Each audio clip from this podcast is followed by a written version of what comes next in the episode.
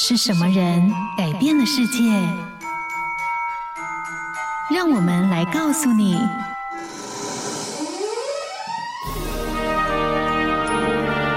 改变世界的一百个人。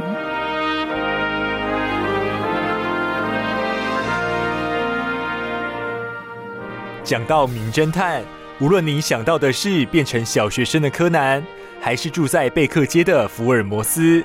都与今天的主角柯南道尔离不开关系。漫画名侦探柯南的角色名称便是由柯南道尔的名字发想而来。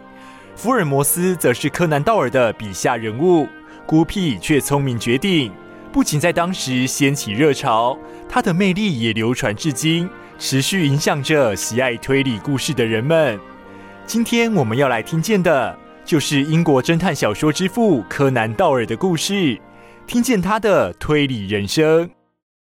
柯南道尔一八五九年出生于英国苏格兰，从小就对文学有浓厚的兴趣，尤其对历史小说更是痴迷，梦想着写出像《双城记》《悲惨世界》这类的跨时代巨作。但他的职涯却是从医师开始。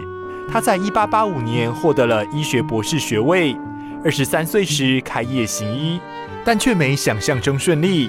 于是，柯南道尔便重新开始尝试创作，直到一八八七年，他才发表了第一部以福尔摩斯和华生医生作为故事主角的长篇侦探小说《写字的研究》，但却销量平平。直到两年后所发表的《四个签名》，才开始累积各方好评，并于一八九一年借由在杂志连载福尔摩斯系列，获得了人们的喜爱，大受欢迎。然而，柯南道尔却兴起了除掉福尔摩斯的想法。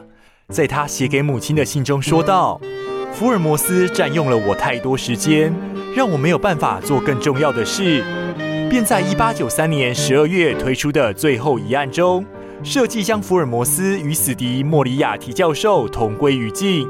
而后续因为书迷的反对声浪过强，而让福尔摩斯再度复活，又是另一个故事了。直到一九二七年停笔为止，柯南道尔一共创作了五十六篇短篇和四篇长篇的福尔摩斯探案集，奠定了许多今日侦探推理小说的基本要素，例如密室、密码学和垂死讯息等。而对于真理，柯南道尔说道：“排除了一切的不可能，剩下的不管多么难以置信，一定就是真相。”听见他们的人生。找到自己的故事。感谢收听今天的改变世界的一百个人。